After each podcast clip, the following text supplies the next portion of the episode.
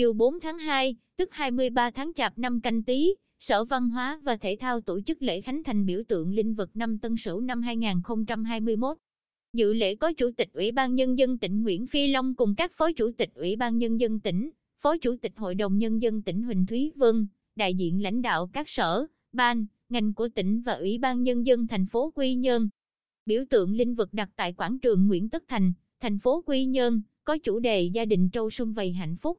Công trình được xây dựng trên khuôn viên rộng khoảng 4.000 m2 với thiết kế ở mặt chính diện gồm 9 chú trâu, gồm trâu bố, trâu mẹ và 7 trâu con, được xếp đặt trên bệ hoa. Tất cả đều có họa tiết tranh dân gian đông hồ cách điệu trên lưng, được tạo hình khỏe khoắn, hiền hòa. Trên lưng trâu mẹ có một đồng thổi sáo, phía sau cụm biểu tượng là hình tượng trống đồng rực rỡ. Mặt sau của cụm biểu tượng chính là chiếc thuyền vượt sóng vươn khơi và những con cá ngừ đại dương đang bơi.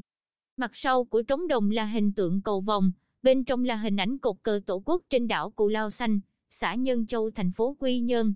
Ngoài ra, công trình có những hạng mục phụ như Bộ chữ và cổng chào được cách điệu độc đáo từ số 2021, mô hình cách điệu nón lá gò găng, tổ hợp bánh chưng, mâm trái cây Tết, suối hoa.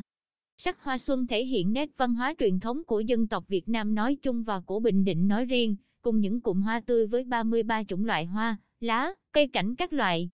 Số lượng gần 21.000 chậu được sắp xếp, bài trí xen kẽ. Dịp này, Hội Văn học Nghệ thuật tỉnh phối hợp tổ chức trưng bày 80 bức ảnh nghệ thuật chủ đề mừng đảng Quang Vinh, mừng xuân Tân Sửu, thể hiện nét đẹp văn hóa của quê hương và sự phát triển của Bình Định. Biểu tượng linh vật năm Tân Sửu và triển lãm ảnh nghệ thuật trưng bày từ ngày 4 đến 20 tháng 2, tức 23 tháng Chạp năm canh tí đến mùng 9 tháng Giêng năm Tân Sửu.